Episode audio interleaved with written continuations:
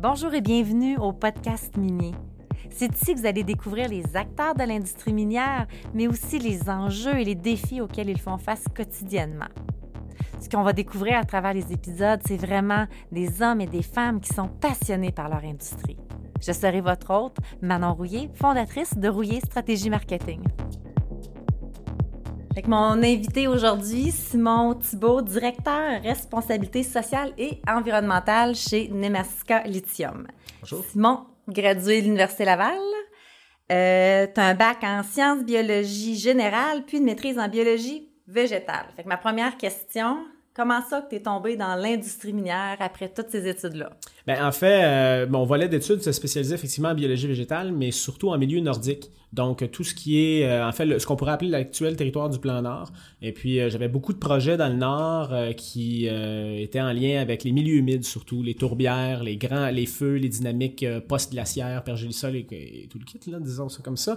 Et euh, ben, en fait, ça, ça m'a amené à travailler sur des projets au, au niveau des études environnementales de base, faire des, des grands inventaires environnementaux, biophysiques, biologiques. Et euh, ben, nos principaux clients, quand on est dans le Nord, ça, c'est essentiellement l'industrie minière. Donc, euh, c'est ce qui m'a amené à travailler pour l'industrie minière. Donc, tout d'abord, du côté des études environnementales de base et, euh, ben, ultimement, les études d'impact, après ça, les études de faisabilité technico-économique et puis, euh, ultimement, devenir vraiment consultant pour l'industrie minière. De sorte qu'à la fin des, euh, disons, 8 ans, 9 ans de, de, de travail pour un consultant en environnement, mes clients, à la fin, n'étaient uniquement que des clients miniers. Ah, quand même. hein? Donc, le, le passage, en fait, s'est fait de consultant à euh, employé directement de l'un de mes clients parce que de 2013 à 2015, les deux dernières années où j'étais consultant, mon principal client était Nemasco Lithium. OK, OK, je savais pas. J'avais plus d'autres clients, mais euh, c'est vraiment là que s'est fait le passage. Donc, euh, c'est dire que d'être de n'avoir que l'industrie minière comme client parmi d'autres clients, ça peut quand même être un tremplin vers l'industrie, euh, parce qu'en fait, euh, l'industrie minière, ben oui, offre de très bonnes conditions, euh, puis mais aussi ça nous permet de, de passer de l'autre côté de la clôture, de sorte que quand on est consultant, ben vous le savez, en fait, on fait, on donne des conseils, mais les conseils sont pas toujours écoutés. Donc, on a beau avoir une vision, une philosophie, une certaine approche par rapport à comment mener un projet, ben, quand on est consultant, on ne- on n'est que consulté. Alors que quand on passe du côté de l'industrie, puis c'est ce que j'adore depuis 2015, en fait, depuis que je suis avec Nemaska Lithium, c'est que ma vision, mes idées, ben, c'est moi qui les mets en place. Puis j'ai la chance d'avoir un, patron, euh, Guy Bourassa, notre président, qui, est- tout à fait à la même page que moi, de sorte que ben, nos idées, justement, en termes de responsabilité sociale environnementale, ben, j'ai pas, de combat à mener pour réussir à les, mener à bien, en fait. Euh, la plupart des gens, Simon, qui vont écouter le podcast, à moins qu'ils vivent sous une roche, c'est certains qui ont entendu parler de Wabushi, du projet de, de Nemaska, mais pour les autres qui vont joindre au podcast, est-ce que tu pourrais nous amener à travers l'envergure du projet de Wabushi et aussi ton usine de transformation à Shawinigan? Oui, absolument. En fait, euh, bon, tout d'abord, c'est un projet minier. Mais avant tout ça, il faut parler un peu de la vision de l'entreprise puis notre modèle d'affaires. Nous, on a un modèle qui, d'entrée de jeu, est intégré verticalement. Ce que je veux dire par là, c'est que pour nous, l'extraction minière en soi, c'est pas une fin. Donc, on doit, pour nous, maximiser les retombées socio-économiques d'un projet. Et pour nous, ça va un petit peu plus loin que l'extraction minière. C'est pour ça qu'on a cette intégration verticale-là et donc la deuxième transformation aussi au Québec. Puis on pourra en parler un peu plus tard, mais on a aussi des clients au Québec qui font la troisième transformation. Donc, l'idée, en fait, ça s'inscrit dans une grande démarche, une démarche de valorisation, de création de valeur ajoutée d'une étape à l'autre. Mais pour en revenir à ce qu'est le projet, donc tout d'abord, extraction minière, on a un projet minier qui est à 30 km à l'est de la communauté crie de Nemaska, environ 300 km au nord-nord-ouest de Chibougamau. Euh, ça, ça nous positionne donc pas mal au centre de ce qu'est la baie James, définitivement en plein territoire du plan Nord. Et la beauté de ce site-là, en fait, c'est la présence d'infrastructures. Donc, route, aéroport, campement. Et pourquoi on a ces infrastructures-là qui sont toujours d'importance majeure dans, tout développement minier? Ben, c'est qu'il y a Hydro-Québec qui avait déjà développé la région dans le passé, avec ses bons, avec ses mauvais côtés. Mais définitivement, un des bons côtés, c'est la présence d'infrastructures. Donc, nous, projet minier, conventionnel, fosse à ciel ouvert, extraction minière, production d'environ 200 000 tonnes de concentré par année, que l'on transporte tout d'abord par voie routière, donc par camion, sur des routes existantes, la route du Nord jusqu'à Chibougamau. De là, on met ça dans le train, ça s'en va à Shawinigan. Projet de Shawinigan, c'est là qu'on reçoit donc les 200 000 tonnes de concentré de spodumène. Spodumène, c'est le minerai qui contient le lithium. Et on le transforme, on le concentre, c'est la deuxième transformation. En fait, on le purifie pour produire un sel de lithium, environ 37 000 tonnes d'hydroxyde de lithium par année. Le principal besoin d'hydroxyde de lithium, en fait, c'est pour les cathodes dans les batteries. Je sais pas si vous vous souvenez, à l'époque, on mettait des batteries D, les espèces de grosses batteries rectangulaires. Quand on était jeune, en tout cas moi, peut-être, j'espère que je suis pas le seul à faire ça, mais je me mettais ça sur la langue pour prendre un petit choc, je trouvais ça bien drôle. Ben, en fait, c'est qu'on avait la cathode et l'anode, le côté positif, le côté négatif. Moi, je le faisais pas, Simon. Non, peut-être c'est un problème personnel, mais ceci dit, euh, bref, la batterie, en fait, euh, la cathode est une composante essentielle, c'est le côté positif de la batterie, c'est là que se retrouve la majorité du lithium dans la batterie. Donc, des fabricants de cathodes. On en a un, entre autres, qui est un de nos clients au Québec, qui est Johnson Maté Matériaux de batterie à Candiac, près de Montréal. On a déjà des contrats signés avec lui et c'est lui aussi qui était partie prenante au projet, première phase de développement du projet, qui est l'usine de phase 1, euh, l'usine de démonstration qu'on a à Shawinigan. Donc, projet minier, extraction minière, 200 000 tonnes de concentré, production de sel de lithium essentiellement pour le marché des batteries, donc aussi essentiellement pour le marché des véhicules électriques. On va en reparler un petit peu plus tard, j'imagine. Et en parallèle, on a eu aussi un projet de démonstration qui était clé vraiment au développement du projet. Mais encore là, j'imagine que c'est quelque chose dont on va parler un petit peu plus loin. On embauche combien de personnes chez Nemaska? Oui, en termes d'envergure, effectivement. Euh, donc, à la mine, on parle en, opération d'environ 130, 150 personnes qui vont être au site minier. C'est sûr que c'est plus de personnes que ça qu'on va avoir embauché parce que les gens sont en navettage, euh, sont en alternance, font du 14-14 comme on appelle dans, l'industrie en fait. Et euh, pour chaque poste, pas tous les postes, mais pour chaque poste pas mal, on a deux employés. Ce qui fait qu'on vise environ 225 personnes à embaucher euh, pour la mine. Alors qu'à Shawinigan, là, ben, on est en milieu urbain, on est à grand-mère, en fait, à Shawinigan, et euh, les employés retournent coucher à la maison à tous les soirs. Euh, donc, on parle d'environ une centaine d'employés, 90, 100 employés. Au total, on parle de 325 employés environ pour la production commerciale à Shawinigan, plus bien sûr le corporatif euh, et puis tout ce qui est autour, mais environ 325 employés en opération et peut-être euh, un point aussi important à ajouter en termes d'envergure, c'est un projet dont les coûts de construction sont évalués environ un milliard et deux quarts, euh, pardon, un milliard et quart, environ 1,25 euh, milliard. Et la majorité de ces coûts-là sont associés au projet d'usine. Donc, le projet de mine, en fait, on a, une étude de faisabilité qui a été mise à jour récemment, qui arrive avec des coûts d'environ ça, 1 milliard et 0,25, quelque chose comme ça. Si on revient euh, à toi, ton poste chez Nemaska, euh, ce rôle-là doit quand même avoir plusieurs défis associés en lien avec, ben, à la fois, je suis là pour la communauté, à la fois, il faut aussi que je sois là pour l'environnement, et il y a l'autre bulle avec le développement durable, qui est l'économie, la productivité de la mine. C'est quoi les défis de, tout ça ensemble pour, euh, pour ben toi, Simon Thibault? Oui, ben, en fait, chez, euh, chez les mon rôle, j'aurais tendance à le diviser en trois grandes catégories. La première chose, c'est le volet environnement. Donc ça, là, on est, je pense que c'est plus facile, les gens comprennent plus facilement ce volet-là. Autorisation environnementale, suivi environnementaux, conformité environnementale. On a des coordonnateurs, coordonnatrices, techniciens, techniciennes. On a une chef de service en environnement, des gens extrêmement compétents avec... en fait, je suis extrêmement content d'avoir ces gens-là dans mon équipe parce que seul, définitivement, ce serait impossible d'y arriver. Donc, le volet environnement, ça, c'est la composante qu'on pourrait dire protection de l'environnement, s'assurer qu'on ne fait pas de dégâts et que s'il arrive des accidents, ben, on les gère adéquatement. Le deuxième volet de mon travail, c'est tout ce qui est relation avec les communautés. Dans notre cas, on a le volet autochtone, appelons-le comme ça, euh, la communauté cri de Nemaska, qui est voisine de notre projet minier. Mais il y a aussi Chibougamau, il y a aussi la Jamésie, il y a aussi Shawinigan, bien sûr, la Mauricie. Donc, ce sont toutes des parties prenantes qu'on a à gérer de façon extrêmement différente. Parce que, par exemple, à Shawinigan, ben, on est dans une ville industrielle qui a un long passé industriel, qui est habituée à voir des projets manufacturiers comme le nôtre arriver. Donc, les enjeux sont complètement différents d'une communauté comme Nemaska, qui, dans le passé, a connu essentiellement comme développement les projets d'Hydro-Québec. n'a jamais eu de projet minier, pas de projet forestier sur son territoire. Donc, puis on est en territoire conventionné, Convention de la baie James et du nord du Québec. Euh, donc, les enjeux sont complètement différents. Et ça, c'est quelque chose qu'on a à traiter pour les deux projets. Et le troisième volet, c'est ce que j'appelle de manière un peu simpliste, affaires gouvernementales, qui est d'aligner en fait notre projet avec les volontés justement de notre gouvernement et de notre société en fait. Parce que, comme je le disais en introduction, le but de Nemaska Lithium, ce n'est pas que de développer un projet minier ou encore même de développer euh, de la deuxième transformation, c'est d'inscrire ça dans une démarche sociétale qui a pour objectif, elle, de favoriser le développement socio-économique de notre notre communauté, notre société, notre collectivité. ça, ça joue à l'échelle du Québec, à l'échelle du Canada.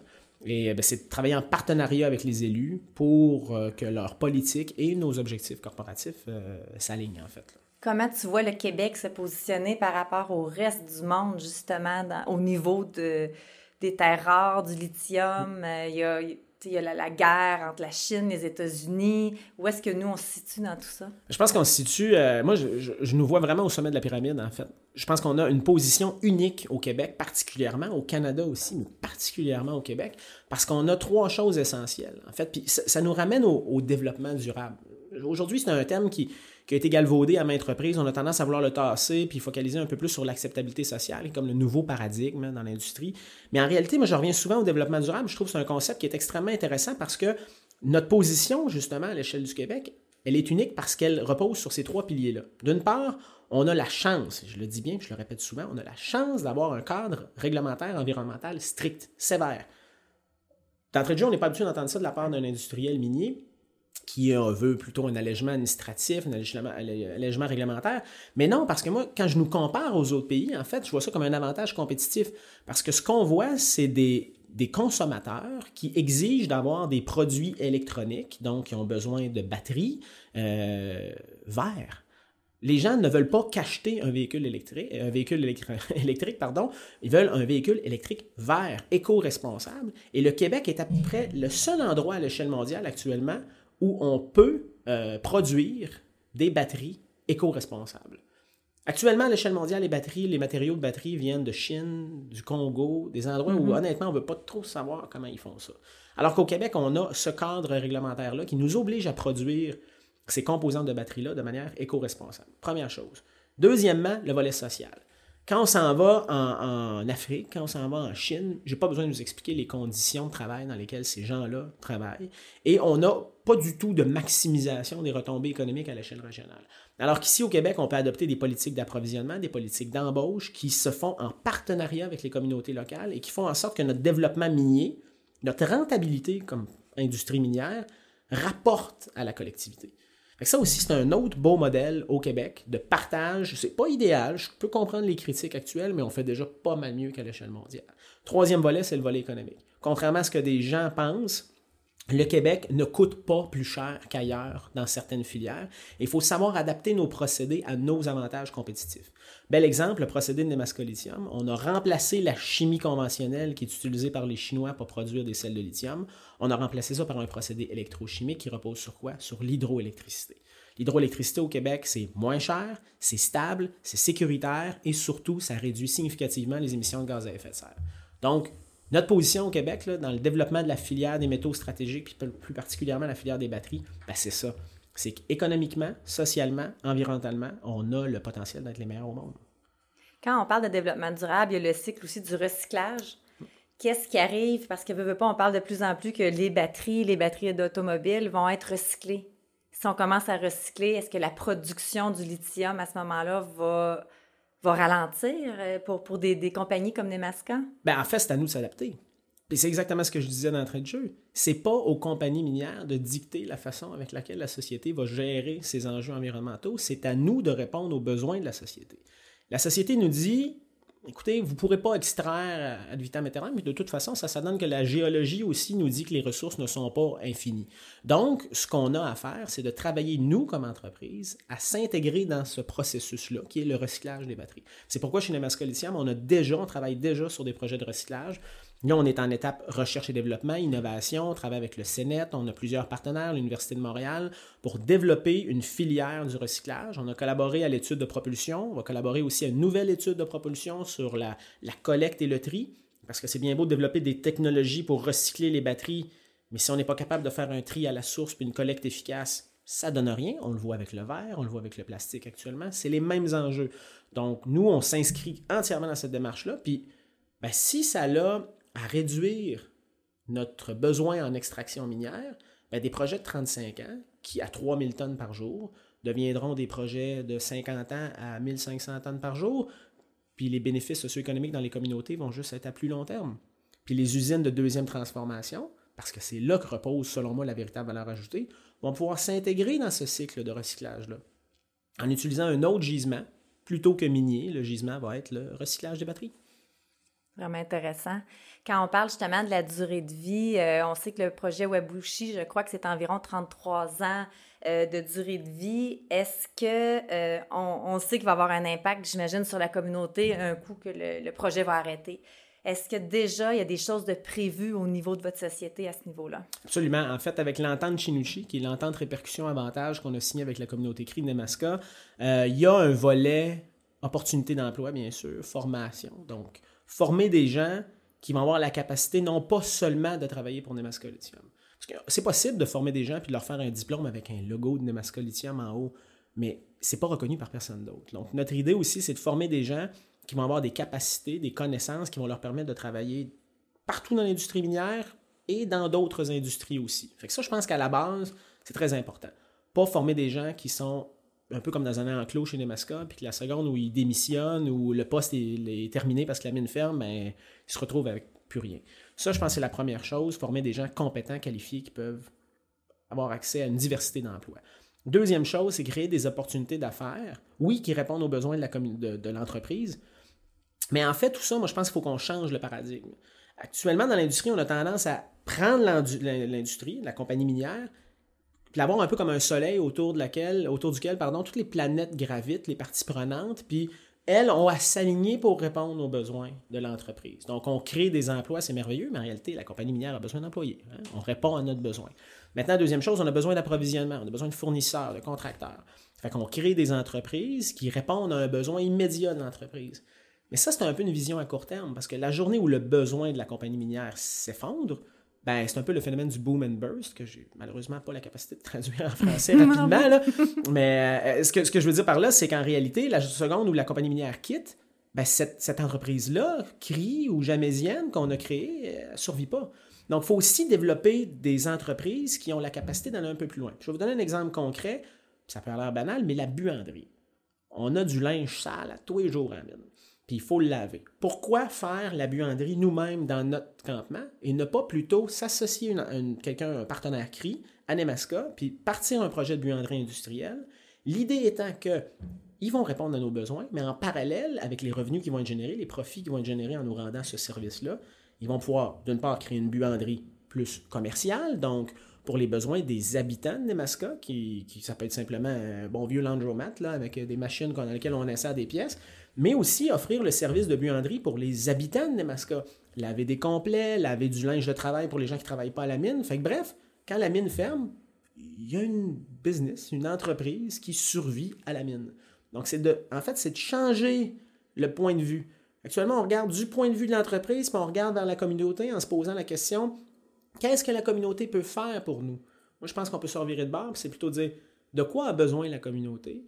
Puis comment nous, comme entreprise, on peut répondre à nos besoins tout en répondant à leurs besoins? Puis ça, c'est pour moi, c'est le plus important. Effectivement.